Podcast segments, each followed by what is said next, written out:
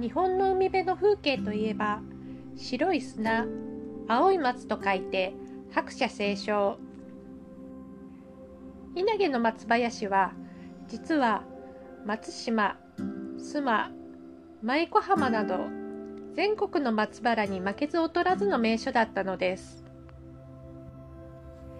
明治43年のガイドブック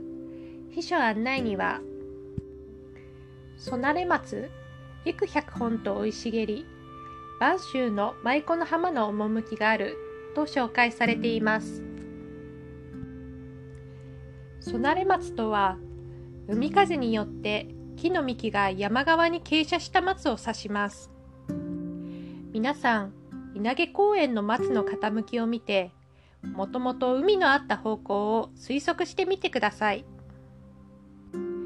また根上がり松も有名です。根上がり松は海風で砂がさらわれ地上に根が露出した松のこと。稲毛公園では丘の上の方でよく見られますのでぜひ探してみてください。近くで見るとなかなかの迫力ですよ。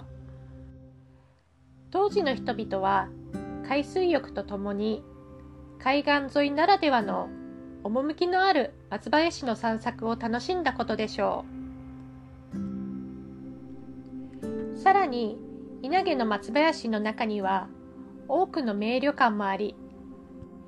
特に会期間には森鴎外や島崎藤村など多くの文人墨客が訪れたと記録されていますそして今もこの松林が稲毛公園として昔の面影を伝え残されていることは素敵なことですね。